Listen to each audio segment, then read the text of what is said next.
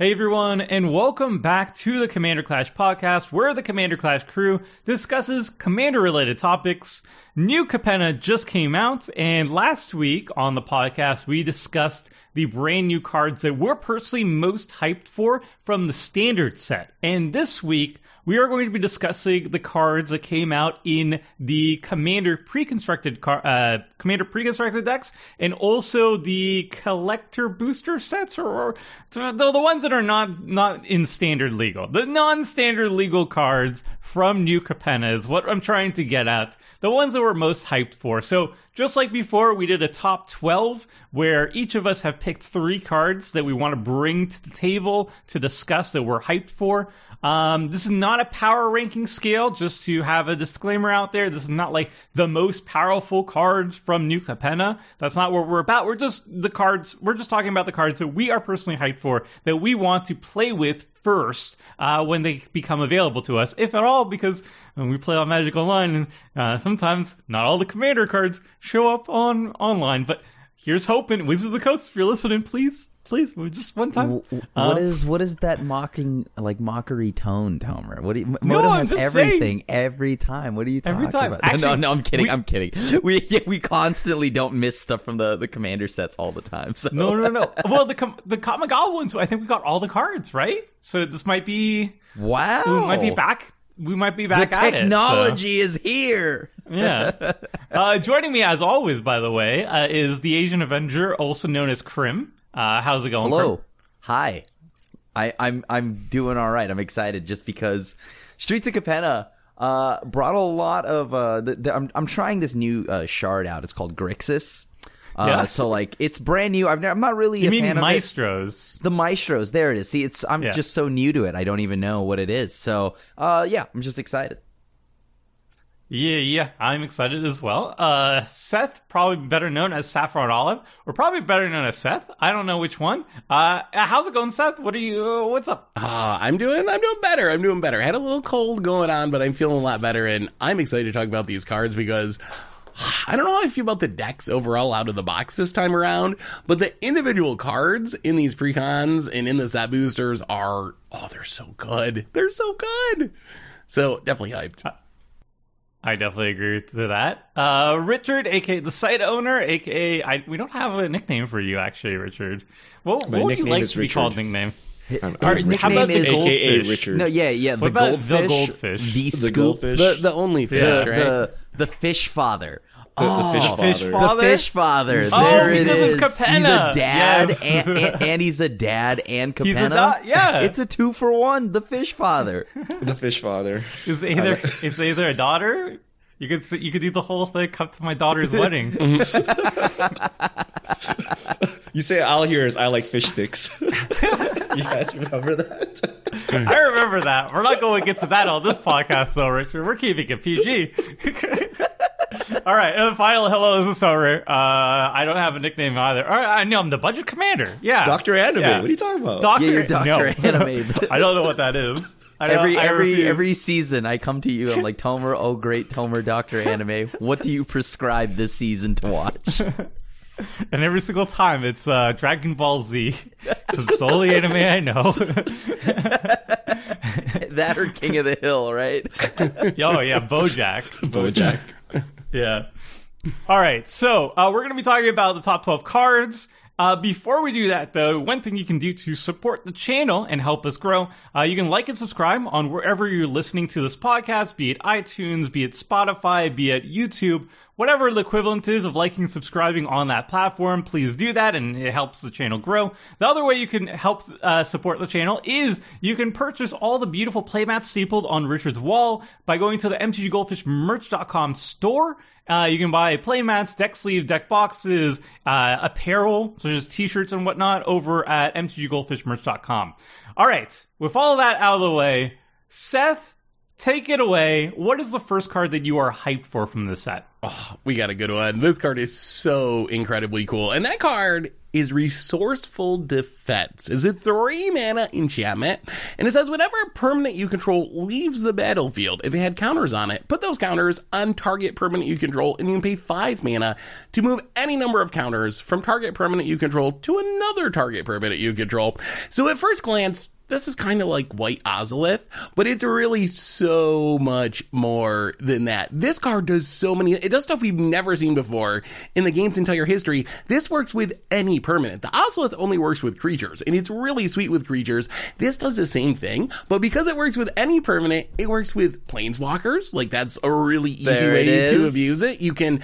there's even Planeswalkers that blink themselves. This isn't a death trigger. This is just leaves the battlefield. There's, like, Kaya, the original Kaya.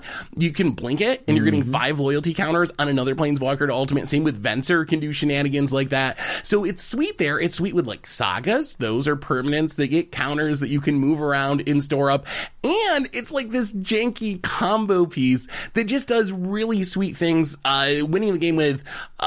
oh no, I can't think of the name. What's the one that stores up 20 charge counters? Darksteel Reactor. Darksteel Reactor. I was going to ask you. This is like one of the... This is what you're going to do. Oh yeah, you're just a charge counter junkie. That's what you are. I love charge counters. So this is actually a way to win with Darksteel Reactor. It's really sweet with some like Dark Depth shenanigans. Sometimes just removing all the counters from something offers a lot of value. You get your merit lage out of it. And what I really am doing with this is trying to not win the game, but draw the game with Divine Intervention. This is 2-card draw the game combo. Just yoink the counters out of there. I love this card. It's just so fun. I think it's actually legit powerful, and people will play it and do strong things with it, but it also has just so much jank potential to just do really cool things that we've never seen before. This is going right into my Amanatu deck. It's just going right in there. Oh, Amanatu blinking your own Planeswalker, and then just doing so many things with it. This is such a cool card. This is such a cool. Okay, would it be too busted if you could remove counters from anything? That'd be so wild. Just like steal your opponent's counters. Like reset someone's counters or something like that. That might be pretty good. But so counter argument to this though is, can you pay, it doesn't cost a lot, so I guess that's pretty good, but, can you just pay 3 and put this out there? Yeah. I mean, if you're a deck that's built around it, it's only 3. It's not like it's 8 or something, so I think that... Do you think that it's pretty fairly costed. Aggro? If you're playing Super Friends, yes. Yeah, so if you're playing Super Friends, So if you're Crim... Okay, if you're playing, a Saga deck or a +1/+1 counter deck... This isn't something I'm overly concerned about. It's good, but it's. I don't think something where you're going to immediately become arch enemy. If you're playing Super Friends, though, I think you have to immediately arch enemy because it's just so easy to win the game by ultimating a Planeswalker with this. If I see this, I'm expecting you to win the next turn in a Super Friends deck. Joke's on you, Seth. My decks never win. It's kind of like... They just try not to die. They just try not to die. Yeah. In Super Friends, it's kind of like a delving season. The activated ability is expensive. It's 5, so it is a bit slow. I think the flexibility here, though, is what really makes it really interesting. Like Seth said, there's a billion different ways of using it. Yes, you can do it with loyalty counters, but charge counters as well, divinity counters as well. Just a lot of fun options with it. It is 5 mana, again, to move it around, so it is going to take a significant chunk of your turn to actually do that, unless you're swimming in mana. But I think it's worth it. Whatever you're going to do with it is going to be very sweet. And really, even without the 5-mana mode, I kind of view that as, this fringe upside that I might use sometimes. In some decks, if I'm trying to, draw the game with Divine Intervention or something, that is the big deal. Yeah. But in a lot of decks, if you're playing just a regular counter deck, just using it like an Ozolith, where you can have something die and move the counters onto another thing... I think even that's good enough if you don't spend the mana in a lot of the less janky decks that could play this. I mean, the passive is worth it, right? If you have a Nicol Bolas or some Planeswalker that can kill itself, right? You can just plus kill itself, move it to another Planeswalker and ultimate, right? And that costs you 3 mana. So yeah. I think that is strong enough. You don't actually need that 5 mana. I'm sure there's shenanigans where you can move like counters onto something that makes mana and then like somehow go infinite or do something wacky here. So it just seems insanely strong. If you put a shield counter on it, is it indestructible? Yeah, that's actually the most hilarious thing that we didn't talk about. Yes. One of the things you can do with this that's so funny is you can like take a death touch counter from a creature and put it on like a pestilence or something and give your enchantment death touch. So then you activate your pestilence and it wipes out the entire board. Like it does just so many things that we've never seen before in the game's entire history. Yeah. Like that didn't exist. Yeah. Yeah. And, like, so, like, Planeswalkers having a shield counter will be fun, too. So yeah. Yeah, all that. It gives, yeah, it's any permanent. It shouldn't be able, like, it does stuff that you shouldn't be able to do under the Magic's rules. And then all of a sudden your enchantments are getting lifelink and your Planeswalkers are getting shield counters. It's so cool. I have bad news for you, Seth. We will never see this on Moto. What are the odds that we see this on Moto and that it actually works? Yeah, the more we talk about it, the less I imagine this hitting Moto. This is the most bittersweet podcast because of that. It's like, I don't know if we're going to see any of these cards. Prove us wrong, please. No, but we got all the Kamigawa ones, and we didn't expect that, right? Remember, that was a but the Kamigawa interactions aren't like this. I think this card breaks Moto. There's no way day one this doesn't break Moto. I mean, they made Ozolith work. This is a lot more. There's a lot more weird things, but maybe Ozolith, they can make it work. You can make work. This, I don't know. I mean, maybe, but like, I believe. I'd like to believe. So, fingers crossed. Otherwise, it's going to be the saddest podcast for all of us. Oh, yeah, just none of these make it. Yeah. All right, Karim, what is the card that you are very hyped for from the Commander sets? Yes. So the card I'm most excited for, or one of them, I didn't put this in a specific order of like hype or anything. These are just the top three cards that I'm really excited for. And so my first one is Change of Plans, X, 1, and blue. Each of X target creatures you control connive. You may have any number of them phase out. So I love the ability to connive, and the phasing out is the big part here. I already love March of the Swirling Mists. And you know, when Richard talked about it, I was like, okay, well, clearly I'm on the right path if Richard's playing it, right? So, like, March of the Swirling Mists is sweet, but now I get to connive and then also just phase X amount of my creatures. I don't have to, but I could. So as we get the Farewells and better sweepers and better answers in Commander, I want to be able to protect my board. And this is like the perfect thing for someone like, again, I don't really like playing these tribes like ninjas, rogues, or fairies. But like hypothetically, but yeah, I hate those tribes. But if I did like them hypothetically, right, I would totally jam the crap out of this card in there. It protects all of them. It's so perfect. And I get to connive. Ow! I love connive. I think it's such a cool ability. I like phase out, but I don't like this card because you can't use it offensively. You can't phase out your opponent's creatures. So I think March of the Swirling Mists... You're always unblockable in rogues. Like, the tempo decks, you're always unblockable. No, but what if someone's killing you for lethal, and you're like, I need to phase that out to not die? Like, the other phase-out cards give that optionality, they do. Which I think is higher upside than conniving. Like, I don't know that conniving is worth all of this. And plus, March of the Swirling Mists, you can exile cards, right? So you can actually save your team with, like, one mana, whereas this, you actually need a ton of mana. So while I agree with you, phase out will be the most OP thing going forward in 2022. I think we have better phase out cards. So, but we'll see. But maybe we really need to overload on phase out cards, and I can see you putting this in. Like, I love overloading on phase out cards. Like, I know that my humans deck doesn't have the ability to like use like March, but good lord, I pack that thing with indestructible and as many like ways to make it so my board doesn't die. And so, and that's the same with how I build my tempo decks, right? And like the nice thing about this is like just more redundancy. Again, just having more redundancy is why I love this. Not because I think that connive is better than March, March's like offensive abilities, but just because I think just having more effects like this is what a tempo deck could use. Being able to phase out my tokens like from Bitter Blossom or something like that. That's big. Actually, I wouldn't want to lose. Wouldn't want to lose those fun ones. That'd be a shame. I don't. Amassing an army takes a lot of work. My little little 1/1 blue men. I want to keep them. My unblockables. So I do think Connive is a big upside. Like, looting a bunch of times is an upside. It's growing your creatures, which is also nice, so it's kind of like a weird pump spell. I don't know if that makes it better than March of Swirling Mist, but I do think this card's pretty sweet. I also am starting to wonder, though, like, with how much phase out stuff we're getting, sooner or later you are going to have to start making choices, like how many of these effects can you play in your deck, which one am I going to play, which one's right for my archetype. So I think we are heading that direction because we're just getting so much phase out stuff, but I would definitely play this in, like, especially a graveyard style deck where I can take advantage of the conniving, like if I'm reanimating or have other graveyard synergies, or something like Hanada. This seems like a really easy inclusion for next Hanada, and you get the Hanada discount if you target a bunch of stuff, which is cool. So I think there are certainly uses for it, for sure.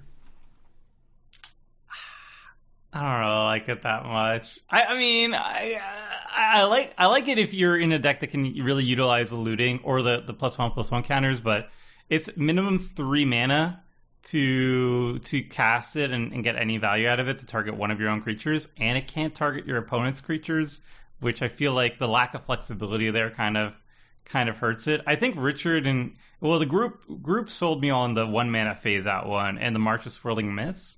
This one's a little bit tougher. I can see there's some decks that would like it. Any sort of graveyard deck. So like the Muir Rogues, I think, should be able to get good value out of it because you're in black, so you can reanimate your own things that you connive off of.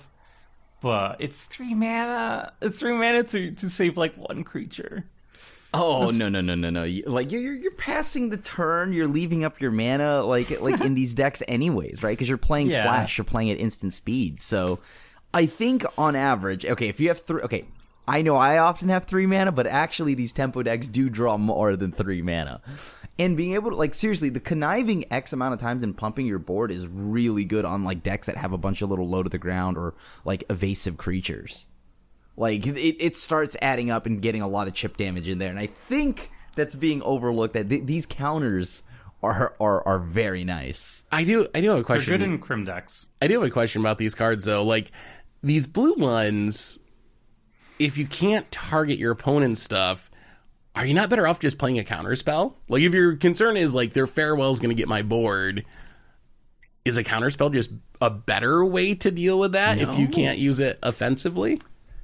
Believe it or not, no. So, as I've said before, I think the biggest thing and the biggest selling point for these effects is that I can benefit from a board wipe.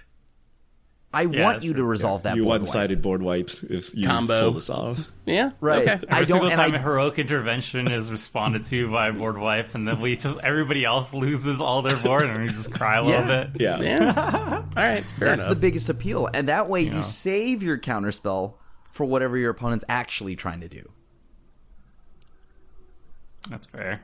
But then you still need to, like, commit, like, 6 mana or something, whereas, like, heroic intervention. Oh, blue doesn't pay for their counterspells anymore. You know that? Yeah, that's true. We're just going to get Fierce Guardianship 2, except it's just going to hit anything. We're Change of Plans, but you just don't pay mana for it if you have a commander out. For the next Guardianship cycle. Or I do hope that exists, though. All right, moving on. Richard, what is a card that you are super hyped for from this set? All right, Benny Brax, Zoologist. 3 and a white, 3/2, a legendary creature, elf druid, convoke.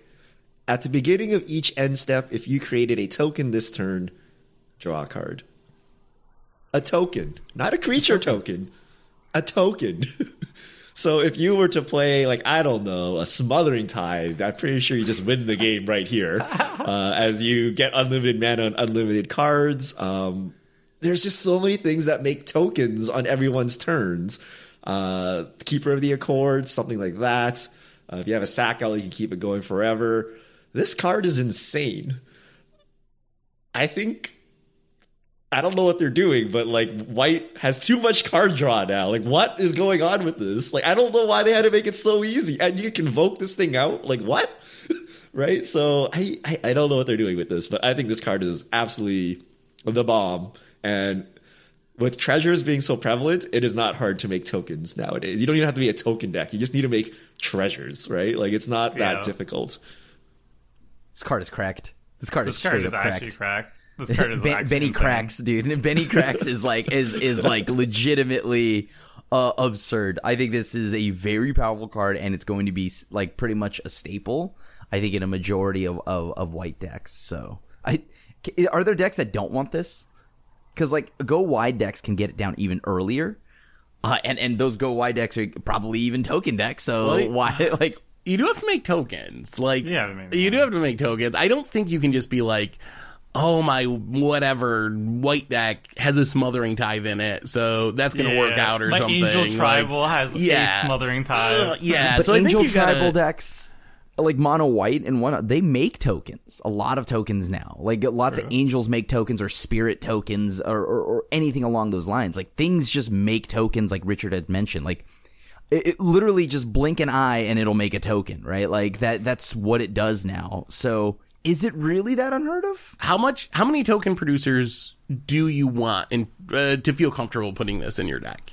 You're playing mono white. How many ways to make tokens do you need before you're putting this in your deck? I assume they have to be mostly repeatable. I think like Raise the Alarm style effects that are like, oh, here's a one-shot burst of tokens. It's fine, but it's not like super exciting. What's your number? I mean, I would say like about like 10 to 12. Okay. I would play it like 10 to 12. Bars still have like Smothering Tithe and like, I don't know, like one food maker or something. You don't like, you just need one token to cycle this bad boy, right? And he convokes. You don't even pay mana to cast this thing, right? It convokes itself out, right? So I think the upside is so high for such little downside. Remember, you're playing white. We have a lot of weenies to convoke this out, right? Like it's like free. Right, but we gotta look at the staples. How many tokens do we make just off of white staples? But like Smothering Tithe and like Keeper of the Accord is close. A staple, like, because like the one of the biggest reprints I think that has come out of all of these like precon decks is Castle Ardenvale. We gotta revisit that. Just five mana, draw a card. Wow, what a value! I get made fun of that all the time. No one lets me pay 5 to draw a card without mockery. Pay 5, draw a card. Same, but that much needed. Like the community, when the sets got released, they were like, "We finally got the reprint we've been asking for. Throw those dual lands out of the way. Castle Ardenvale, here it is." This is not a mono white card. You can play with other colors that make ample tokens, Black, like white, a Tireless Tracker, Tendershoot Dryad or whatever, right? Like there are plenty of things that just spew out tokens, which you can jam this into your deck. So this is not like a mono white card. You can pair it with any token producing deck. I mean, you play this in every token deck. No, even question. Like it is ultra staple in tokens. Like that's, I don't even think that's up for debate. I think the more interesting part for me is like, do you jam it in whatever Light Paws or something on the argument that like I got Smothering Tithe, I got a Castle Ardenvale in my mana base, like I'm gonna make this work. I think that's where it becomes a little bit more interesting. If it doesn't draw me a card every single turn cycle, I'm not interested in it.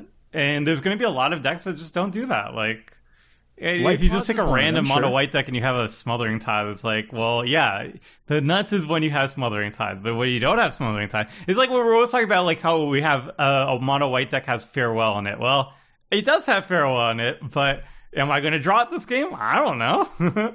Maybe. I think that we're overlooking how easy it is to make a token in a non-token deck.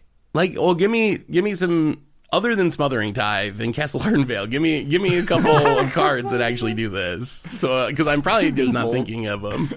I'm trying to look through my white decks to see like what actually makes a token by default. So, do you like example? Does the token have to enter? Let me see here. So the token has to enter your side of the board, right?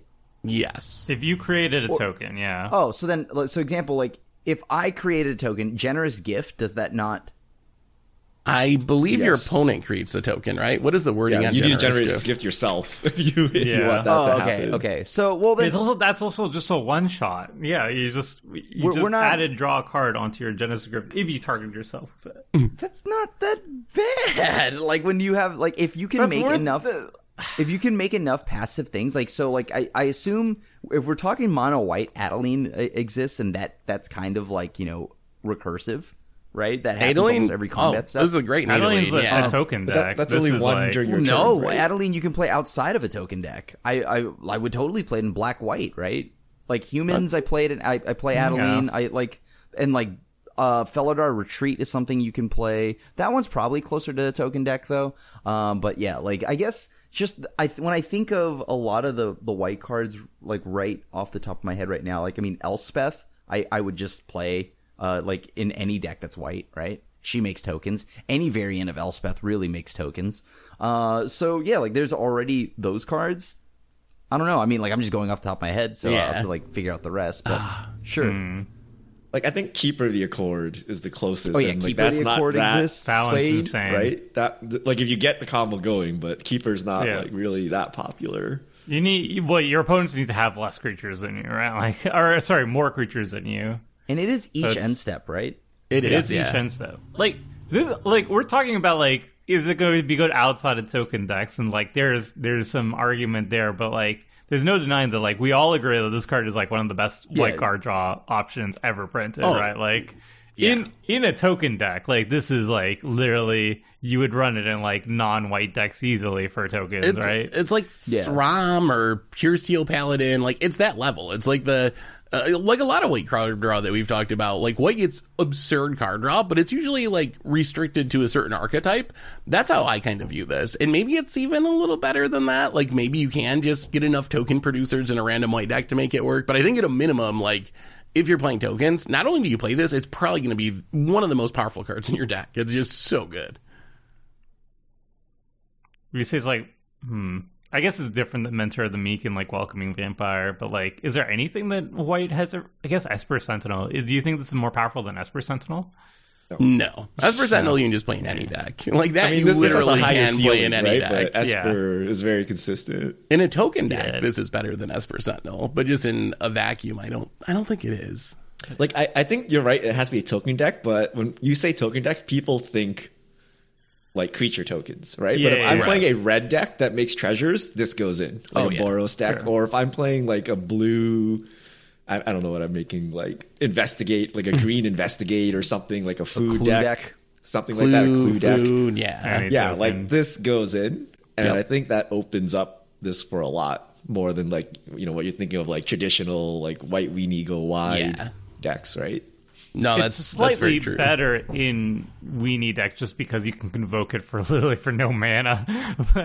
That's like relatively minor. Even if you're hard casting this for 4, it's like still punching way above its weight class. Like this card is actually insane. I'm gonna be so sad if it's not online. This one will be online. There's no way this one doesn't make it unless don't do that to me, Seth. Don't do that to me. I don't think this breaks Moto. I don't think this breaks Moto. Do you think that's a criteria on whether or not it shows? Maybe. Mostly yeah. All right. Yeah, this card is actually bananas. Another card that I think is, well, not as strong, but is probably, this is my favorite commander out of the set. And it's not mono white. Surprise, surprise. This is Jund. This is Vazi, Keen Negotiator. This is a... 5 mana, 2 black, blue, or black, red, and green. That's Jund. For a 3/3 legendary creature, human advisor with haste. And she has a tap ability. It says target opponent creates X treasure tokens, where X is the number of treasure tokens you created this turn. Whenever an opponent casts a spell or activates an ability, if mana from a treasure was spent to cast or activate it, put a +1/+1 counter on target creature, then draw a card. So this is basically Jund Treasures. It highly incentivizes you to make a Jund Treasure deck, jam all the ways that you're going to be generating treasures in Jund, like your Docksides, like your Grim Hirelings, like your whatever. There's a bajillion different ways of doing it. And then you're giving your opponents some treasures as well, so it's like almost like group huggy type effect. But when your opponents use those treasures to activate whatever they're going to be using the treasures for, essentially, you got to put a +1/+1 counter on something, and you got to draw a card. And I really like this a lot because I feel this is like a super, super powerful politics commander where you can gain favor with somebody at the table by giving them treasures. So you're helping them out with their mana. But you're benefiting way more from that transaction because you're getting counters on stuff and you're drawing a bunch of cards in the process. And also another like style of deck that I've always wanted to play for a while now is like Jund, give your opponents artifacts and then punish them for it. I was talking about this when Blood Vial Purveyor came out, where you give people blood tokens. But there's a lot of cards out there these days, especially in Jund, where like you punish your opponents for them just having artifacts. So there's like Viridian Revel, whenever they play an artifact or artifact like enters the battlefield under their control, you draw a card. There's like stuff that's enchantment? Like. Huh? From like I used to play something like that in my Mogus deck. It was like a 2 or 3 mana enchantment. It's just like it deals damage equal to the number of artifacts they had or something like that. I think it was from like Urza's Legacy or something like that. I don't know. It was an old enchantment. So there's lots of effects. I think that'd be pretty cool. Yeah, I had a Jund deck that I never actually played, but I already made like a list for it when Blood Vial Purveyor came out, and it had a bunch of like these janky little things, and then you could do stuff like prevent them from sacrificing artifacts of like Stony Silence or Collector Oof and that sort of stuff. So I think it's really cute. Is it really strong? I don't know, but I think it's cute. I think it's definitely an interesting and a cool design. I love that aspect of it, but I find that too often I'm a little bit worried about giving my opponent any more resources than like if we're talking about like power level wise, I am very concerned. I will gladly let you draw the card if that means I get to play like Karn Liberator or something earlier, right? Or get my big bomb earlier. But design wise, this is a sweet card. I think this is a very fun card. It seems really fun to build around. I think it's a cool build around. I think it's probably like, I don't know. I also share Crim's concern that I don't know if I want to Dockside and then be like, hey, you also get 30 treasure tokens, opponent. Like, I'm a little nervous about that. But it does seem really neat if you can build around it. If you can do the, like, punish you for eating the artifacts, get down the Viridian Revels, get down other effects like that. Fenrir Marauder, I think, gains you life when an opponent has an artifact leave the battlefield. There's a bunch of pieces, so I can see a really cool deck coming out of this. But I think... I don't know. I guess you don't have to activate it. That's the other thing I kind of like about it is like just playing it as a hate card almost, where your opponent, everyone's making treasures now. Everyone's playing Dockside. I wish it wasn't 5 mana, but you can just run this out and trust that your opponent's going to make some treasures and you're going to maybe draw some cards off of it or whatever.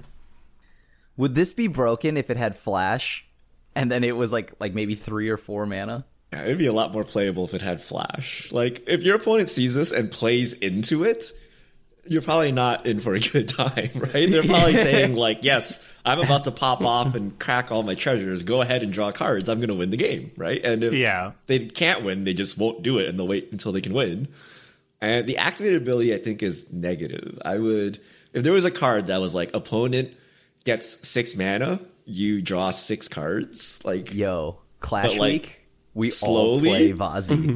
Mm-hmm. I don't know how I would do that. And you can't target the weak. So the weaker player in this case would be a player with no cards. Yeah. Right? Like someone behind on board or resources, you give them 6 mana, they're about to spring ahead of all of you, right? So I don't know. I think guess just why, though. You have to do the Punisher deck, like Tomer said, right? You give them all the artifacts and then you slap them with it, right? But you can't play it fairly. I think fairly it's going to work out poorly.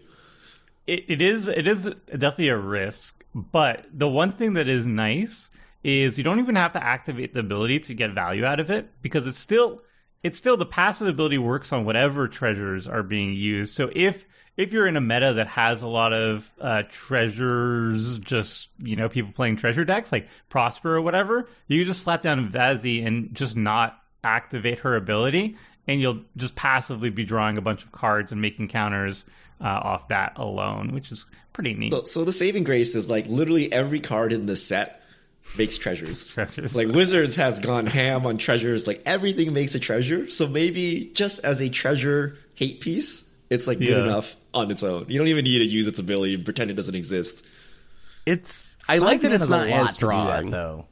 But then I think there's an upside, though, there. Like, if you're playing a treasure deck and someone drops a Stony Silence or something, they're probably going to have to kill you or kill the Stony Silence because it just stops their deck from working.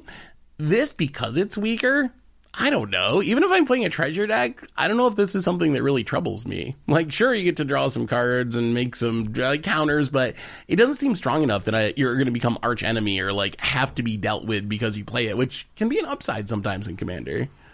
You're going to get one shot if you crack 20 treasures. This thing is just a one-shot Commander, right? So you can't actually just go crazy. You still need to respect it a little bit. Well, also, it's worth mentioning that, like, it's not for each treasure that's cracked. You get one. If they cast a 10-mana spell with 10 treasures, you draw a card and get a counter. Wait. Oh, no. This is... Oh, remove everything I said. This is trash. So if I pop, like, 20 treasures to cast an X spell, you draw one card? Yes. Yeah. I did not know that either. I thought it worked the way Richard draws 20 off. It's not that good, right? But it's very funny. Whoa. Wait, so I can give you 30 treasures and only draw one card? If you spend it all on one spell, you get it for each spell that is cast on the treasure mana. You're going to use a treasure here, you're going to use a treasure there, you know, he's just... I like your deck, Tomer. I like your deck idea, Tomer. I think your deck's going to be really fun. I like outside of that, I'm not sure about this card, though. Outside of that very specific deck. Look, I think that's a cool idea, though. Yeah, like if it makes its way onto Commander, onto Magic Online, this is one of the decks I promise you I will showcase on Commander. Is it a good deck? Probably not, but... Will it be funny? I think so. And I think it'll be funny in like a way that like the group will be like, huh? Do a Vazi week and then just make it so that everyone plays Vazi and then just see who actually ever activates it. We're going to make Dockside week and then we're going to bring Vazi. Yes! You thought 8.5 Tails on Mono White Week was metagame. They think about Vazi week on Treasure Week. All right. Moving on, we got Seth. What do you got for us next? We're sticking with the Jund commanders, but this time we have one that I think is actually like legitimately scary. The Beamtown Bullies. This is a card that people have been pretty hyped about. It's caused a bunch of buyouts.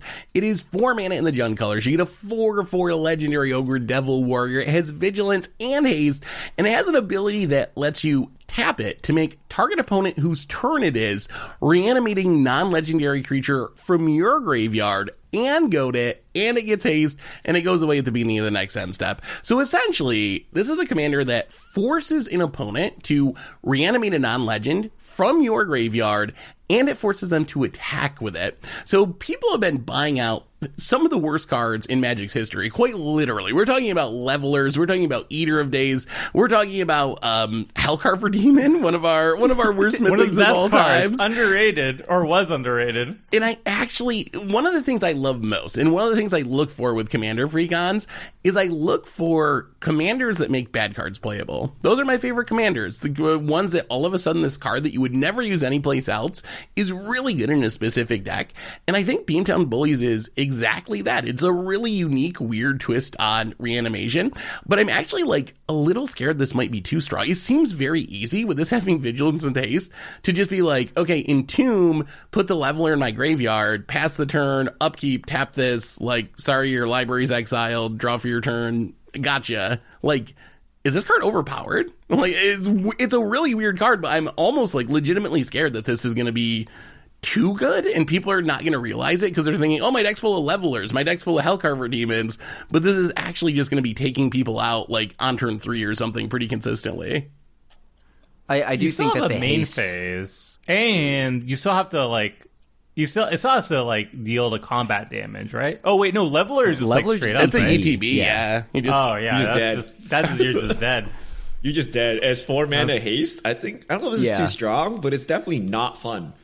Right? There's like no interaction here, and like it's not even a creative combo, right? Like, what do you do? Okay, you Soul Ring, Entomb, or whatever, Jewel Lotus, just power this thing out, and you activate it, and your opponent is dead. And you only kill one person. So you got the fill problem where you got the one person that's sitting there for 2 hours, so everyone else continues. You really ruined the commander game now, because now you removed one person, and then, I don't know, like, it should not have haste. It should not have repeatable reanimation like this. Like, I think it would have always had that problem, right? The fact that something like Leveler exists, and that's that's why you're running this card, right? Like, you're not doing this to just like give them a random value creature to goad them with. You're trying to do the utmost spice, and the utmost spice is Leveler. I feel like it's very cute on concept, hence why the speculators bought it out. But like, this is a deck that you assemble, you do it one time, you realize that it leads to unfun game,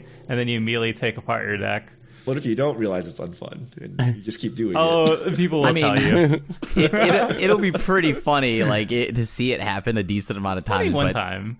But, like, you know, I'm just saying, you could just play Droneth Magistrate and it never hits the board. But like legit, though, I do think that, yeah, like, this is one of those things where, you know, like, Graveyard Hate is going to be even more important. On top of that, yeah, like, the repeat play patterns is like one of the biggest things that make me kind of like break a deck or stop playing a deck. Like I broke Eureka pretty quick, all of that, and I think that this deck's gonna just hit that same play pattern. It's cool right now, but then it's gonna happen a lot, and then you're probably gonna get bored. I think the owner, the player, will get bored before the pod will. Is this CEDHable? You're like Cavern of Souls, huh? Beamtown Bullies, right? You're dead. Like, I mean, in a meta where everyone's prepped with like swan songs and stuff, you're like, huh, here's Beamtown Bullies. Like, can you almost get there? You still have to get, like, you have to get a creature in your graveyard, right? Is someone gonna force will your turn one entomb? Like, you know, like, I mean, if you're on Beamtown Bullies, I guess probably, they see the Beamtown Bullies in command zone, so they know what's about to happen. Yeah, you mental misstep that, and you're like, all right, good job not doing anything with your 4/4 Vigilant Haste. Maybe you'll smack somebody for 4. The problem is that you'll only be able to kill one person, and that means 2 other people are going to try to Thoracle after you kill the, like... That's where the Hellcar Beamer comes out. You just throw down some stacks and pieces or something? I don't know, man. Yeah. I feel you could actually play this as, like, a tier 2, 3 CDH deck and, like, get something done. I think so. I don't know. The haste is what really throws us off. Like, there's, like, no setup. Like, they just come down and kill someone, yeah. Just comes down, yeah. And you're in green. I mean, you're in Jund, so like odds are you can get this out turn 2 pretty understandably easily. Even thought sees, at the very least. Make sure there's no removal coming down. I learned that with Dark Confidant in Modern. My main problem with this card is I think season commander. I feel like people.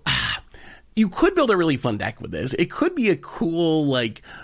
Go group huggy style commander, but I think this is one of those commanders that people are going to get leveled once, and you're never going to be able to talk the table into the fact that you're doing that. You're playing the fair Beamtown Bullies. Like, it's not going to work. People are still going to be irrationally afraid of this, even if you're like, no, like, I'm just doing cool, like, goad things. My things that have ETB, you lose 4 life or something. Like, that's what I'm doing. I'm not, like, trying to just one-shot you, but no one's going to buy it. So what's this fair goad you speak of? Like, what would you actually bring in here? Like a Thrag Tusk for your opponent? Like, what are you like, what are you doing here that they'll be happy about this?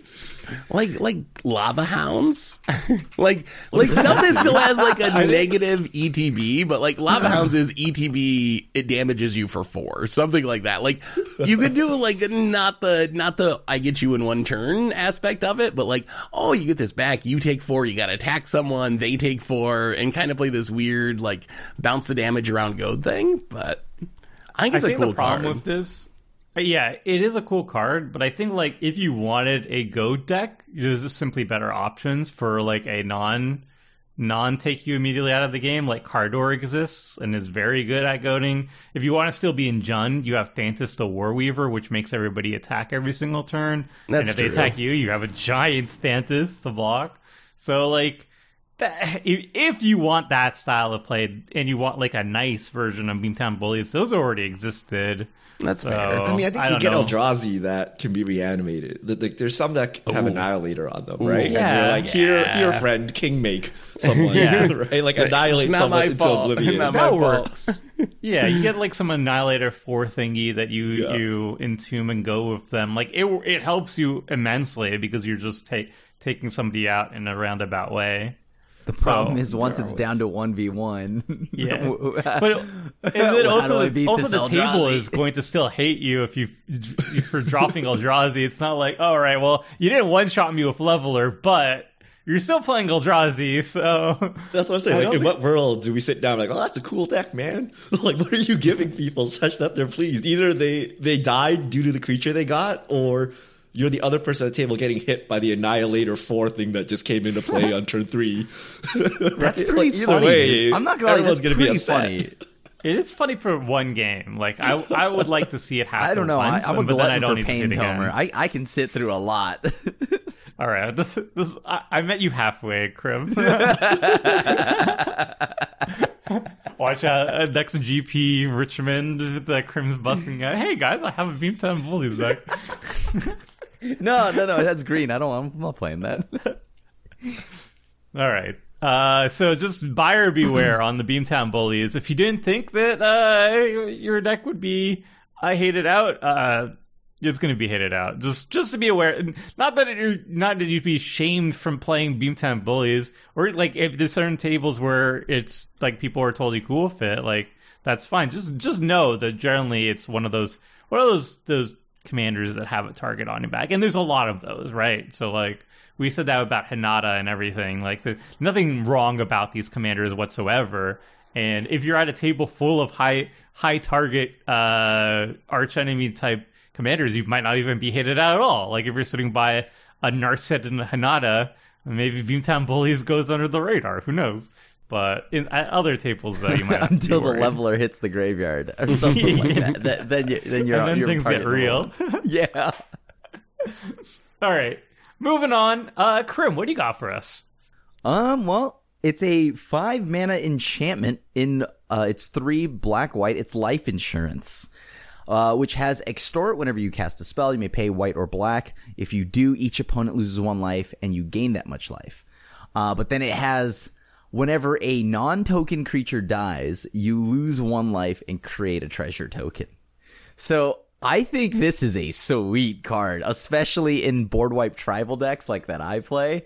I do not mind losing a bit of life. Because remember, it's not your creatures. It's just any non-token creature dies. You lose a life, you get a treasure. Simple as that. Wow. And I get to extort on top of that. This is now a win con. I now have a clock. This is great. I do like Krim decks having win cons. That's a good thing, I think. Please, we'll be able to kill me. A win con, taking one. By Krim standards, yes. Yes. You know, there is a light at the end of the tunnel. It's going to take a very long time, life by life point. Yeah. So, when I saw this card, I didn't think of playing it in a control deck with Razzle that sweet. I thought, oh, this is another Pitiless Plunder, which has, like, infinite combos. There's so many ways to go infinite with, like, Ashnod's Altar and a recursive creature, and then you throw this into the mix, and you got a Blood Artist, and you win the game. So I think the Krim plan is sweet, but I think this is also just, like, auto-include in Tisa Karlov, like, those aristocrat combo-y Ashnod's Altar sacrifice-style decks. I think it's going to be really, really good there, too. Yeah, Pitiless Plunder is like one of the most busted uncommons ever printed, and I think this is worse. It costs more mana, it's not a creature, and you lose a life each time you're making the token, which, I mean, it is a drawback, but it's not the biggest deal, but like, it's a more fair version of it, which I like. I still think the card's super gassed, though. Like, if I'm in an Orzhov Aristocrats deck, I'm running this card. Oh, yeah. I think. So good. I would play this fairly. Like, someone's going to wrath the board, and you just cross your fingers and hope it's not Farewell. Right? And, it's always Farewell. It's right? Always like, Farewell. Like, the upside of this card is you create, like, 20 treasures, take 20 life, but then you can extort your way back. Extort, like, the most OP mechanic of all time, right? Like, you gain 3 life when you extort. For 1 mana, you just helix. It's not the new fixed one where you only gain 1 life, right? You gain 1 life for each opponent that takes the damage, so... I really like this card, and I can see Krim just plopping this. He's like, Krim was mana screwed on like 3 mana the whole game. He somehow makes it to turn 5, plops this down. Someone else wraps the board, and then Krim wins off his like 30 mana out of nowhere, right? Like Rebel and Riches. Rebel and Riches, right? But now you can win with an actual win con with your mana, right? So, yeah. I mean, the other comparison is Black Market, which is actually like kind of similar. 5-mana enchantment, creature dies, it gets counters, your upkeep, you get to remove those counters. So this is better. Treasures are better than getting a bunch of mana during your main phase. And that's a card people play fairly. Like, that's a card if you're playing just, like, something that's killing a lot of stuff. You just run it, and you're like, I'm going to make a bunch of mana. So I think maybe Richard's right that you can also just play it in a fair deck, just like Black Market. Another reason to not run Farewell in your Orzhov deck. Or a reason to still play Farewell, just because these resist. You need to get rid of your opponent's life insurance, and then you put your own life insurance down. That argument has the same, can be used for a counter argument. I don't buy a world where you don't play Farewell. I just don't see it. All right, moving on. Richard, what do you got for us? All right, I have Spiteful Repossession, 4 and a red sorcery. It deals damage to each opponent who controls more lands than you, equal to the difference, and then create a number of treasure tokens equal to the damage dealt this way. So this is sweet.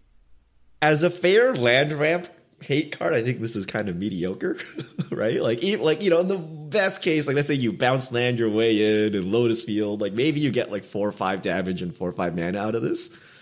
But what if you Zurn Orb and sacked all your lands, right? And then you Underworld Breach and do it again, right? And, you know, like, you can keep going, right? Like, ooh. I think this is, like, a very spicy finisher, and it's, like, turbocharged mana geyser that actually finishes the game.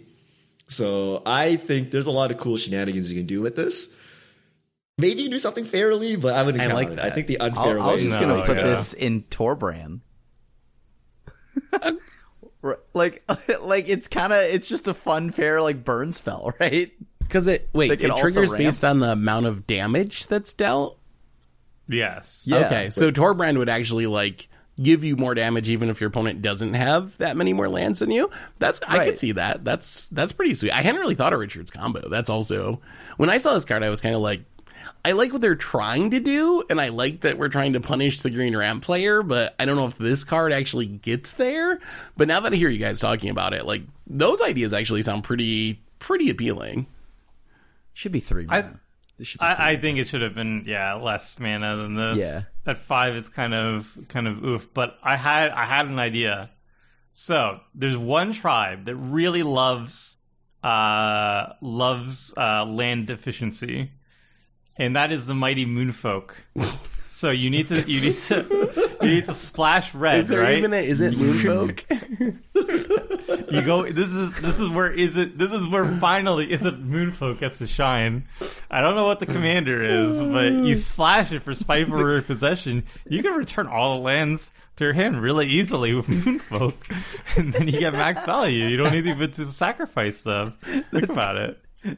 Please do it, Tomer. Please kill somebody. That make some Prismari as a deck and just do it. The value. Even better is if it's like under the, like, hidden under, like, a broken commander, like, oh, I'm playing Niv Mizzet. But then all Moonfolk. Too good.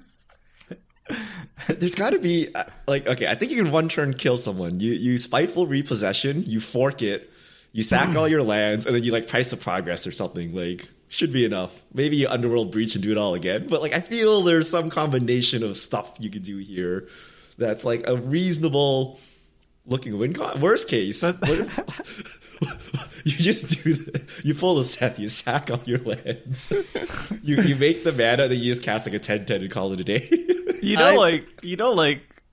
Like Comet Storm exists, right? Like, you could just straight up just, there's so many easier ways to kill your opponents with damage. This already does damage, though. If you have 7 lands, you're taking 7 damage. And then you just sacrifice all your lands. Like, it's part of the combo. It's part of the combo. I'd be so good in my demon deck that I just played. Like, it'd be an all. I will throw this in my practice deck. What if you end this with the Jockalops?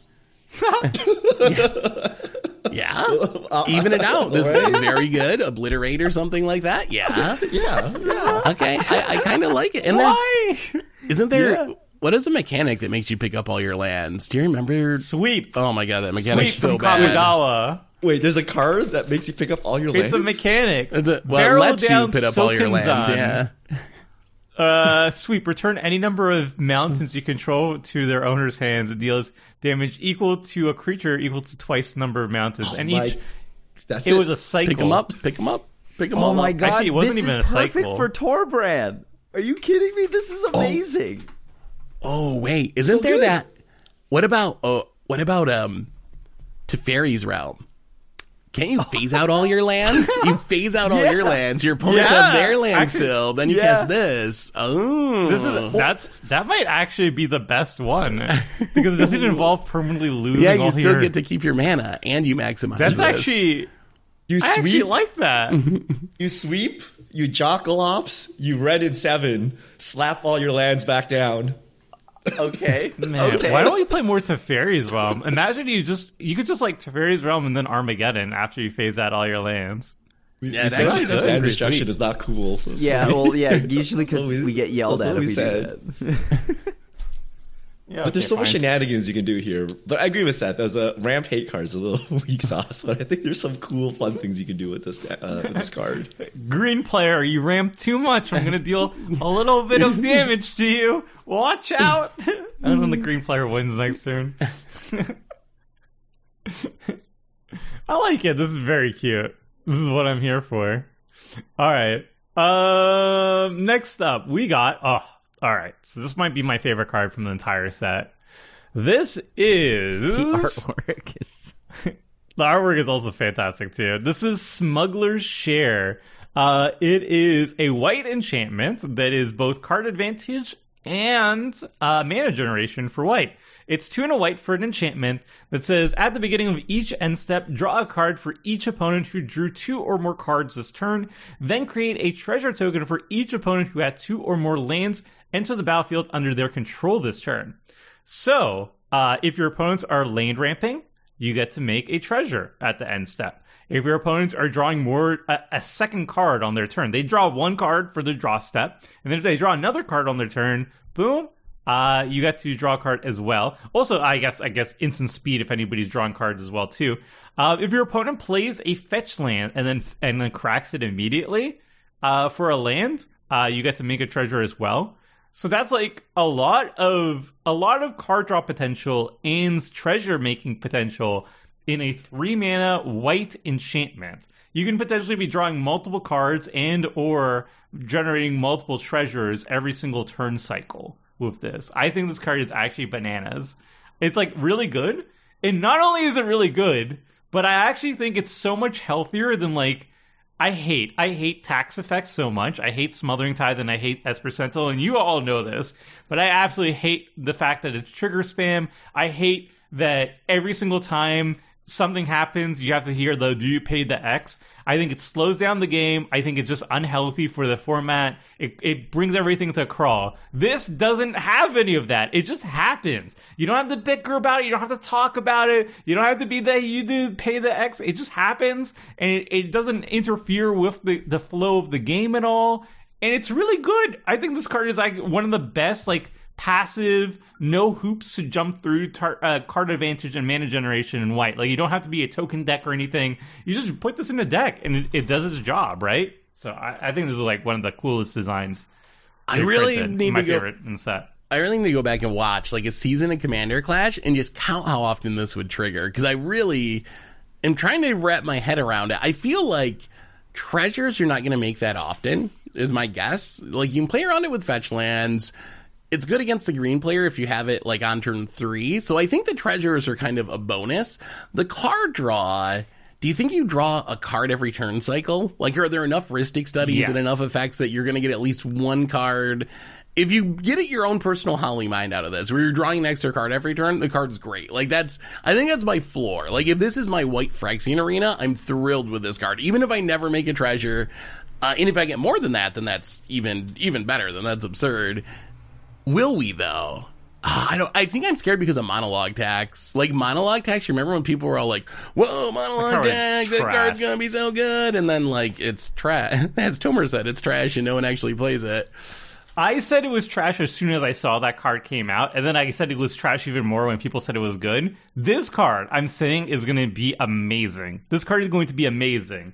And I'm okay if you clip this in the future and make fun of me. But Called Shot, this card is going to be amazing. Tomer, you know we're mono white buddies, right? We like share views on like everything. Of course, except for Cartographer's Hawk, Secret Rendezvous, and Smuggler's Share. There's so many hoops you gotta draw through. Like, just play Secret Rendezvous and call it a day. Like, no! I feel you're not gonna draw much off of this. Like, I think it will eventually cycle. Like, if you're alive 4 turns later, someone must draw 2 cards, right? And you will draw one. But I think if you play this on turn 3, you're not gonna draw a card. You just spent 3 mana and did nothing. And you know what? If you don't have a green player, that's not ramping. If people just play like Mana Dorks or Mana Rocks, it still does nothing. What about if you just like you play your 4th land, it's a fetch land, and you need to play a 4-drop? Are you not going to crack the fetch land immediately and play your 4-drop? Because I'm going to make it maybe, or they play a 3-drop and fetch it on another turn, right? Like, you know, they don't have to. You're not going to do that. You're going to go for it. Let's say they do. You got one. You spent 3 mana and made 1 treasure, right? On this, then I put them back a turn. That's not worth. I feel if you wanted to draw cards or ramp, you can just more aggressively play like a Worn Power Stone and call it a day. Right? Like, Worn Power Stone. It's too conditional for me. I don't really. You don't think you're going to draw at least 1 card per turn cycle off this? Per turn cycle? No. Yeah. No. You don't think there's going to be a Phyrexian Arena at the very least, as floor wise? You need to hope they have an arena. Then you just play Wedding Ring or something if you're going to do this, right? Like, if you're banking on your opponent's drawing so early. I mean, everybody draws cards. If you combine it with... I think that there are other ways to, like, draw cards. Now, like, I would just play a Welcoming Vampire over this, right? Like, I'd probably, like, guarantee that I draw something. But, I don't know. I think that this card's pretty decent. I think it's a fun card. I'm leaning towards Tomer's camp. I've been in the middle since like this started, and it's probably not quite as good as Tomer thinks, but I think it's better than Richard is giving it credit for. So I guess I'm in the middle. Also worth mentioning that you can pretty easily build around it, like Gaia Reach Sanitarium. Everyone loots. This is going to make sure that you're drawing a card. Or like if you play a Howling Mind or something, if you have other effects that are doing that, your Secret Rendezvous is going to draw you an extra card on the end step. So there are ways that you can support it. I don't know, though. I want to go back and count up how many cards it would draw, because I really don't know. I need so the data. I can see this in action, because I'm certainly not trying it. Well, hopefully it will be on Magic Online. But I think it's pretty cool. I'm going to clarify, though. I think this card is good, but I'm not going to say it's like better than Esper Sentinel or Smuggler's whatever. What was it? Is it better than Secret Rendezvous? Just rank it on the white card draw. It's better than... Okay, Secret Rendezvous is the absolute bottom, and the top is like Esper Sentinel. Then I would put it somewhere in the middle. Like, is it as good as a Welcoming Vampire in a deck, a weenie deck? No, but the thing is, I would put this alongside a Welcoming Vampire in every single... I would put this in every mono white deck, is what I'm trying to say. I would put this in every mono white deck. Is it going to be the best card draw in every single mono white deck? No. Is it going to be the best ramp in any mono white deck? No, because there's going to be specialized cards that do the job better. And then there's also Esper Sentinel and Smothering Tithe, which I think are mistakes and annoying, and I put them at the very top because they're the best. But this is solid middle and good enough for me to put it in any mono white deck. If I'm playing mono white, this goes in. I'm gonna try it in every mono white deck, but I'm not 100% sure if it'll work out as much as I want or not. So I'm gonna start off playing this like White Phyrexian Arena, and we'll see how many cards it draws. If it is White Phyrexian Arena, it stays in 100% of the time. If I end up drawing a card every 3rd turn or 4th turn, then you know it's getting cut. Wait a minute, though. That's where I'm at, too. Who was not in the Phyrexian Arena camp? Because Richard, but he's been won over. I've won him over to the Phyrexian Arena. I don't think Phyrexian Arena is good either, but a white Phyrexian Arena is good. I'm not high on Phyrexian Arena. If you come with the perspective that white is desperate for card draw, I would believe you will 3-mana YOLO and hope you draw cards. But white draws enough cards that I don't need to gamble. Right? I don't need to take a flip on this. How many turn cycles do you go where nobody draws a card, an extra card? Like, that's crazy to me. I don't know. That's 2, 3, 4, 5. Like, I don't think there's that much extra card draw happening. But then there's going to be... Same with the ramp, like... Deficit ramp I can control. This one I gotta hope you ramp or have a fetch land. Like, you know, I'm just hoping you do it, right? So Alright, we'll see.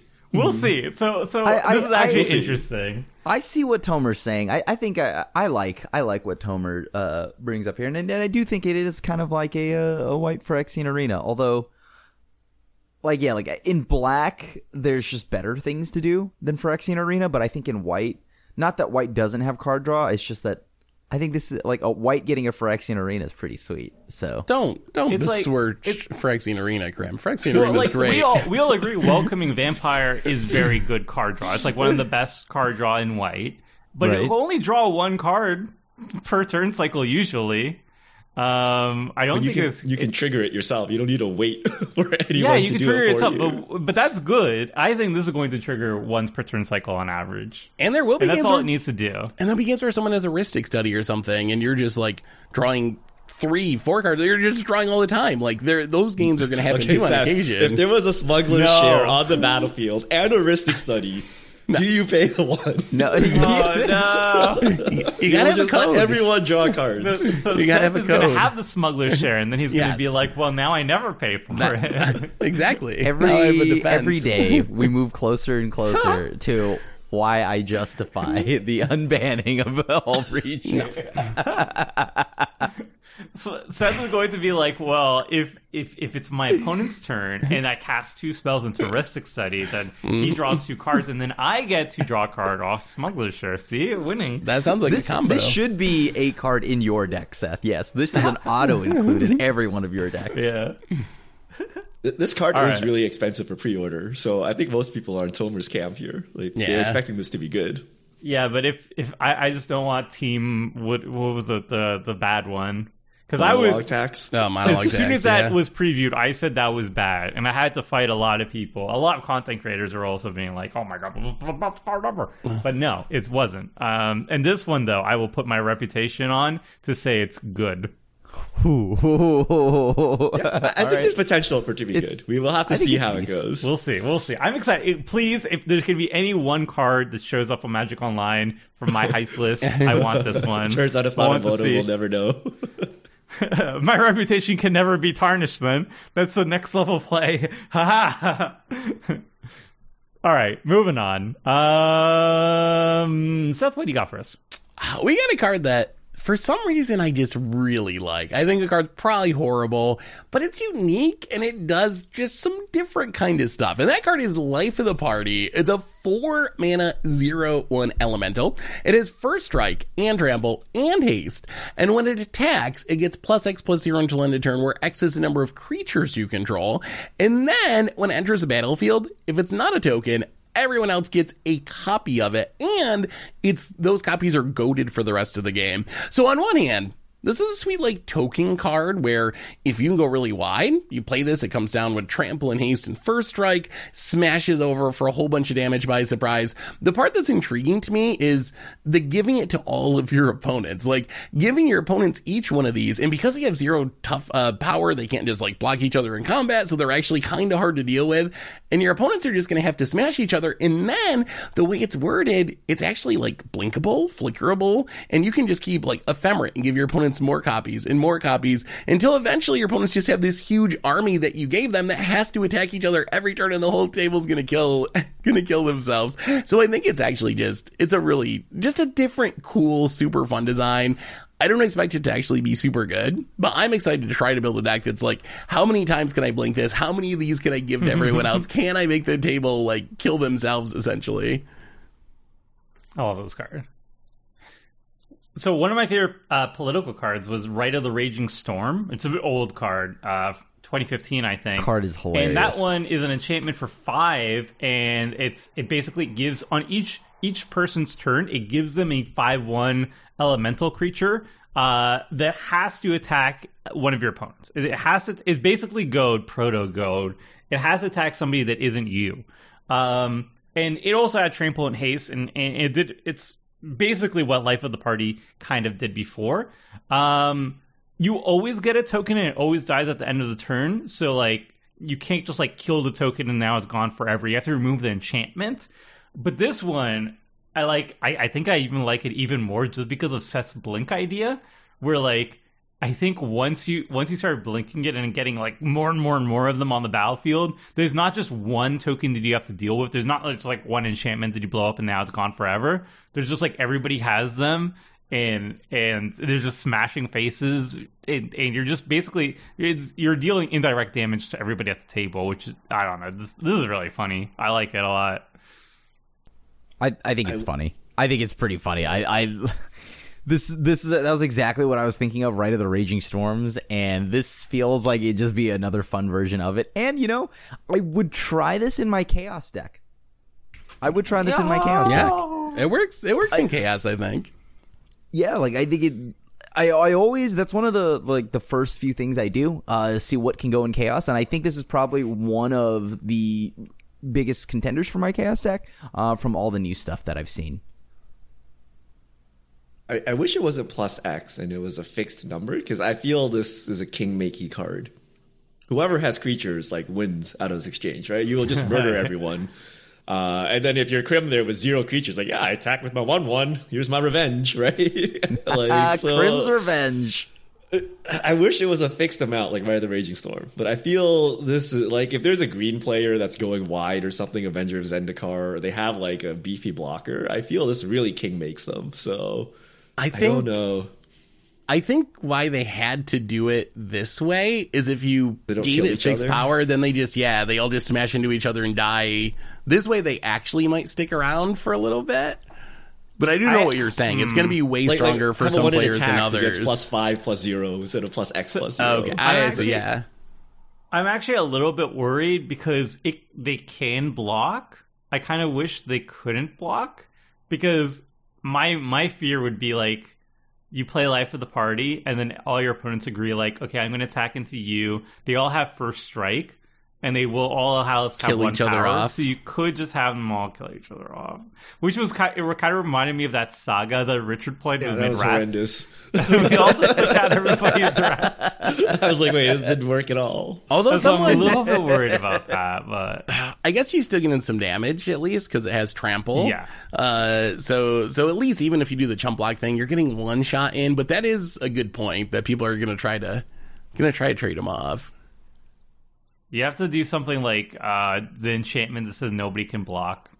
Also, really can't you just confusion in the ranks? Yeah, there you go. Also seems good with Go decks if you're playing Khazakar or something. It curves from confusion in the ranks. Oh my god, that's so good. Seth, yes.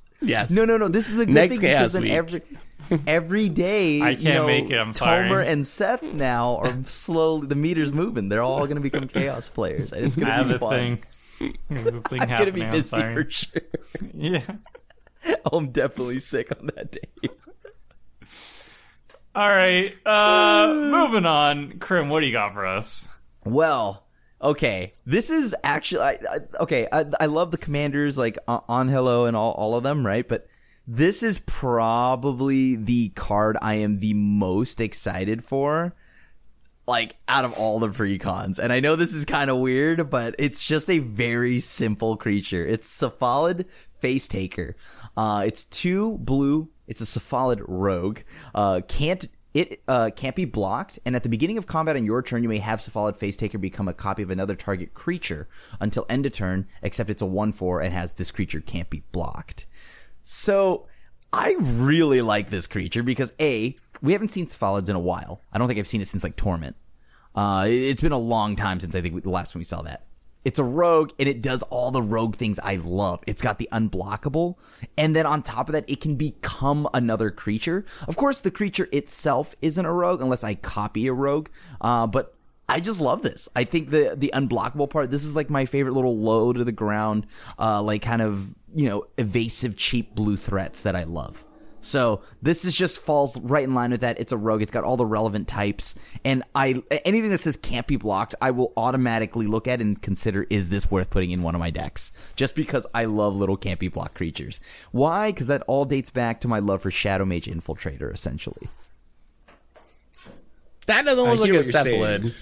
That does not look like a cephalid. I gotta veto this card. This is not a cephalid. This is like an insult it's been used Cephalid. It is a Cephalid, but it just looks like a human. Taking somebody's face, but that's not its real face. That's the whole thing. Yeah, that face is it cloning something else. That's like it's like the movie Face Off, where like they're taking somebody else's face. Yeah, this is just pretty much Cage and the other guy. I forgot his name. Yeah, and like they did redesign the cephalids though, but I don't think it looks bad. It looks cool. This is like redesigning slivers, man. Like, where's Phil? Where's Deep Sea Monster Guy? Like, come on, we are like giant calamari things, okay? Like, what happened here? It does have sliver vibes, right? It has like M14 sliver vibes. I do get that a lot.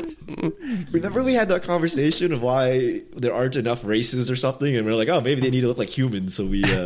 You know, we feel closer to them. Here it is. You took a squid and turned them into a human, man. Come on. But I think the rework on cephalids looks cephalids, if you would, like where they all just look like saffron olive. But no, legitimately, all the cephalid reworks, I think they look better than like how the sliver reworks looked.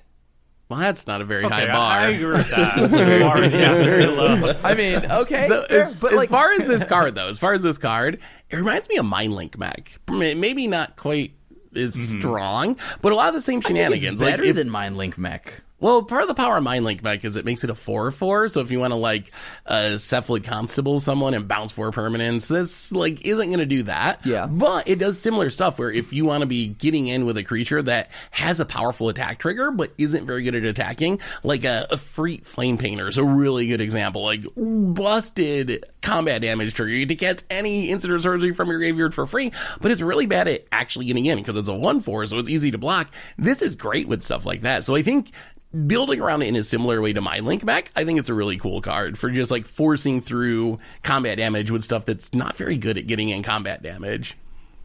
Seth is so combo oriented. I'm just like, ooh, unblockable, and I can maybe make it another I don't know, Lord effect or something, right? Like, ooh, I can turn this into like a soaring thought thief. Oh, my bitter blossom token, Master of Cruelties. That's what you need here. Ooh. Master of Cruelties is sweet. That's another thing you can do. It's already a 1/4, so it's a natural fit, but. I love me some unblockable. Is it legendary? Things. No, it's not, right? No, okay, I mean you can like. You can do some nasty things with this. Like you could like copy a Port Razor, for example, unblockable Port Razor, take 3 extra combat steps. Ooh. I mean that's pretty spicy. I like how open ended it is. Why are y'all trying to make it broken? Just make it fair. Just play it fairly. Just a 1/4. Well, that's just a Dousing Dagger channel, Krim. I'm sorry. I mean, it is good with equipment, I guess. Like unblockability works well there. I can see that. Uh-huh. Or it's just a soaring thought. I don't know about this fair. I've heard of invisible plan. Oh, I love invisible. I love invisible. You can copy a scroll thief and draw a card off. Yeah, you can. Or it's opposition agent number 2 for some odd reason that you need it on attack. I just love it because it's a like unblockable and it's a rogue and it can copy anything. So I think that it is very versatile in what it can copy. If it were maybe like if. I think I'd like it less if it were just only your stuff, but I think I can copy anything, and I like that. That's I'm gonna copy a real cephalid and change the art. I'm okay with the news. Like, do I like them as much as the Dominaria cephalids? No, but. I mean, planes are allowed to have different versions of the same species. We've seen that. Yeah, before. It's like region-locked Pokemon. Be a this is like an Alolan, cephalid. No, that's what it is. We've seen goblins on different planes look different. Like there's like the Bogarts on Lorwyn, and then there's like I don't know, normal goblins. Wizards already got me the white dwarves. They look like now we got these like cephalids on New Capenna. Whatever. Or wait until we get the saffron olive plane again. Cephalids are going to be everywhere. All right. Moving on. Richard, what's a card that you're fond of? All right. Indulge Excess split card or aftermath card. 2 and a red sorcery. When a creature you control attacks this turn, create a 1/1 green and white citizen creature token that's tapped and attacking. Aftermath is 2 mana. Create a treasure token for each creature you control that dealt combat damage to a player this turn. Oh, speaking of insane ramp, you just like doubly go wide, and then you get infinite mana after combat if you hit people to take an extra combat or do whatever you want, right? Like, you're just getting free mana out of like nothing. I think it's insanely broken. I don't know why they're green-white citizens in a red deck, but sure.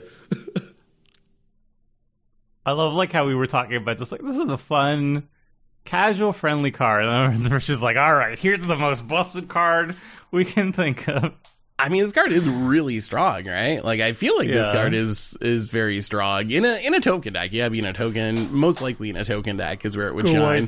But if you're going wide, like, it doubles up your tokens, and then it doubles or makes a ton of mana. Seems like I would just jam that, and it fits well with the theme of Naya in Streets of New Capenna, because it's all about going wide, it's all about doing that, so I think it's a nice upgrade for decks like that. Wasn't there a flip card, Enchantments and Ixalan, that did something similar on a lot the Aftermath side?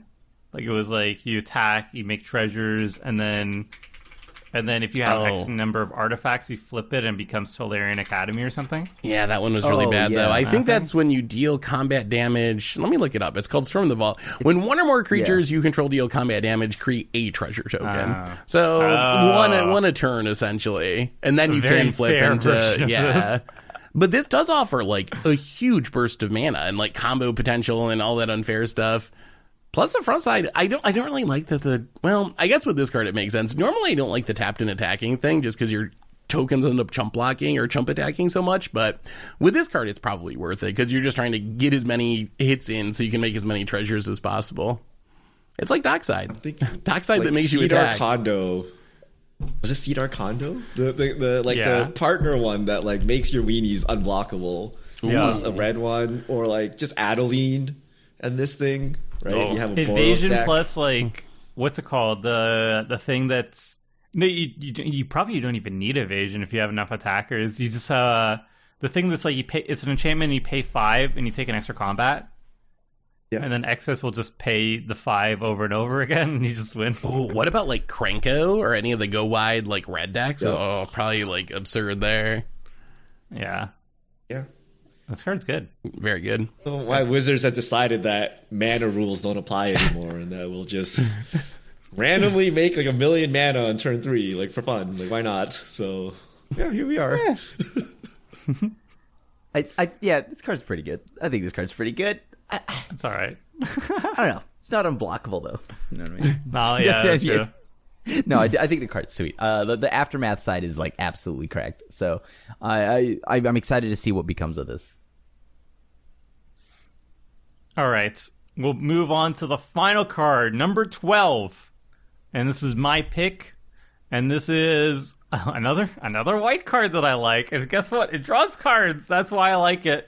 Aerial Extortionist. I have a type, you guys. This is a 5-mana, 3 and 2W, bird soldier, 4/3 with flying, that says whenever it enters the battlefield or deals combat damage to a player, exile up to one target non-land permanent. For as long as that card remains exiled, its opponent may cast it. And then whenever another player casts a spell from anywhere other than their hand, to draw a card. So basically... if your opponents are casting spells from exile, you get to draw a card. If your opponents cast a spell from the command zone, you get to draw a card. If they get to cast a spell like flashback or something from the graveyard, you get to draw a card. You're passively drawing a bunch of cards on this 4/3 that immediately enters the battlefield and exiles something. So it's like soft removal where you remove something and your opponents still have access to it, but they do have to pay that mana again. So it's a nice way of kind of like slowing down your opponents. Every single time you're attacking with it as well, you get to exile another thing. So it's repeat removal that will delay your opponents because they have to recast a thing. And when they recast a thing, you get to draw another card. And you're just passively drawing a bunch of cards off this. I think this card is like... The beauty of this card is I think this card is not only like just very good card advantage and soft removal, but again, it just fits in any white deck. Again, like you don't have to be a token deck. You don't have to be a whatever deck. You just put this in And now whatever white-based strategy you were going for, now you have card draw for it, which is something that white was lacking. Like if you had to be in a certain archetype to draw cards, and now white just has like, boom, you want generic card draw? Play this. And it also has removal attached to it. We were always talking about play more removal. Well, what if our card draw had removal attached to it? Yay! Removal didn't work. What do you mean? This is another one I'm like super on the fence on. Like, do you draw enough? So you hit with, so you draw from commanders being cast. You draw from maybe its own ability. I guess it's great against Prosper. If you got a Prosper player in your playgroup, this card's like absurd. Like there's certain matchups where it'll be great. What about like Kess and stuff? Stuff cast from the graveyard. Yep. So there's matchups where it gets even better. Do you think in the dark is it enough? How many times is a commander cast on average in a game? 1.5? Is that what the stats are? 1.7? 1.6? Like, but this is 5 mana, so some casts might have already happened, and it has to stick on the battlefield. This is another one I'm planning on trying, and I hope it's great, but I'm still not sure if it'll actually, like, stick or not until I actually get to play with it and get to like feel like, is this drawing me 2-3 cards a game? Awesome, that's totally worth it. Yeah. Is it drawing me one card every other game? I think it'll draw a couple cards, and it's going to slow down your opponents. That's my hypothesis. I mean, a couple cards. I know Richard's beat. It's Muldrifter then, right? White Muldrifter if it draws 2? Okay. No. But it also interacts. I know Richard's got me on this one. It's a bird, Richard. It's a bird. I was going to say, it is a white card. It is a bird. It holds a Dowsing Dagger. It has flying. Come on. A 5-drop that draws 3 cards spread over multiple turns, conditionally. It's like 10 times better than Cartographer's Phosphorus. It's not playable. I don't want to play this. No, it's removal. So the only removal that works for it is like if Phil does a stupid like Soul Ring, Mana Crypt, Jeweled Lotus, my commander comes out, you exile it, then it's good. But this is a 5-drop, right? So if you exile anything, they could probably recast it, like no problem. So I don't count it as removal. That's where I'm at with Richard. Like, this card read really good to me, but that's because my illiteracy made me think that said flash, not flying. Flash would be a lot better. If this had flash, I think this would be way better. I don't know. When I say play removal, I mean play it at also instant speed. If I'm going sorcery, I may as well sweep the board, right? So, like, I like this, and I like what it does. I think it has a very cool effect. I just don't like its cost, and I don't like that it doesn't have flash. I think they should have totally had flash, or at least be like 4 mana. 3 or 4 mana. It used to be a 3 mana 2-1, and then this would be really good. But at 5 mana, you guys are grossly underestimating this. You're a big believer in reusing your Spirited Companion, Richard. What about just like playing this, blinking your own Spirited Companion, recast it, draw a card? You only draw off Spirit Companion. You don't draw off the trigger because your opponent has to cast whenever another player. Right? Yeah. But you get to reuse your ETB trigger. Hmm? Not enough. 5 mana, this is what I'm doing. Like, okay, I know we always talk how like commander's too fast, but I'm like, at 5 mana, like, surely there's something better than this I could be doing, right? Like, can't you just flicker hoping to draw cards, like 3 cards maybe. So I do annoy everyone mildly, but not enough to stop them from killing me. Right? Its closest analog is Ghostly Pilferer, which is 2 mana, and it basically has its triggered ability of whenever somebody casts a spell outside of their hand, you draw a card. And I've always found Ghostly Pilferer very good, but like the main advantage of Pilferer, I think, is that it comes out on turn 2, so you usually get it out before your opponents get a chance to play their commanders, so you're guaranteed to get like at least some off your opponents casting their commanders. And this is slower, but it has flying, it has repeat removal effect, it slows down your opponents. I don't know if we can call that removal. Can you call that removal? Does that even count as removal if your opponent can recast the spell?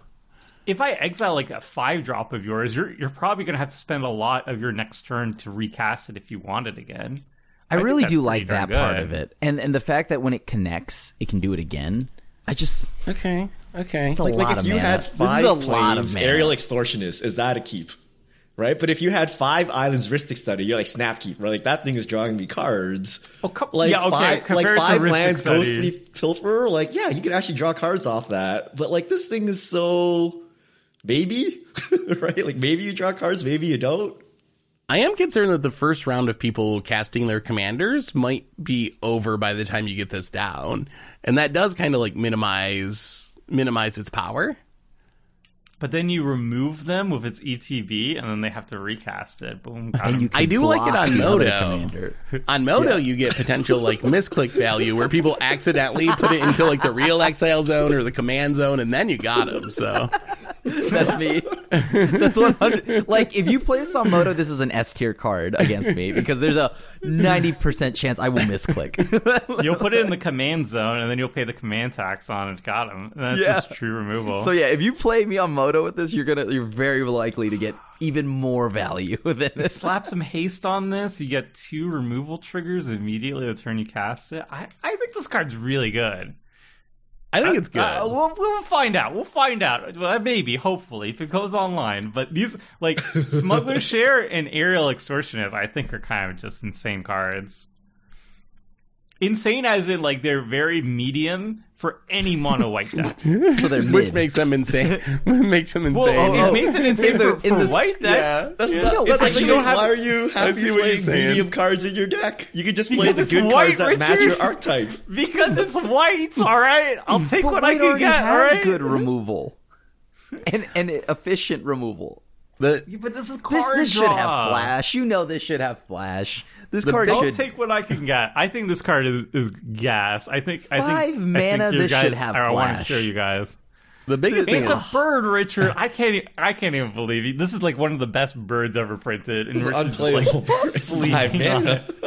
What really scares me is Richard doesn't like any of these mono white cards, and Richard knows mono white better than anyone I know. So that does make me think. Oh, I'm surprised Tover's so desperate for card draw in mono white. Like he's played mono white and drawn like his entire deck several times this season. I don't know why we're going to like 5 mana conditional baby draw cards, right? Like I need more because so you need to play these medium card draw spells so you can draw into your insane card draw spells consistently, Richard. That's I'm not even memeing. That's the reason why I run so much card draws because like I'm trying to find the busted white cards consistently. All right. So nobody believes me. All right. Let me know in the comment section below. Have I gone crazy? Have I gone crazy? I mean, Smuggler's Share, I can see. I'm there with you, Smuggler's Share. I got to really twist my thinking here. We'll see how it goes. All right. So one could say Tomer could block this with how much he's reaching.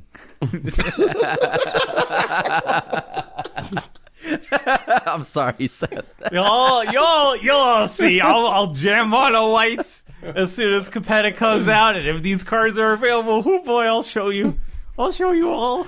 That's going to be the most disciplined player that week, not casting any spells, passing every turn. Well, I'm never going to draw a card off his commander because he doesn't believe in casting them. So there's an Esper Sentinel, a study, all of this, so Tomer just doesn't play magic. Yeah, that week I'm playing the one week exception to the rule.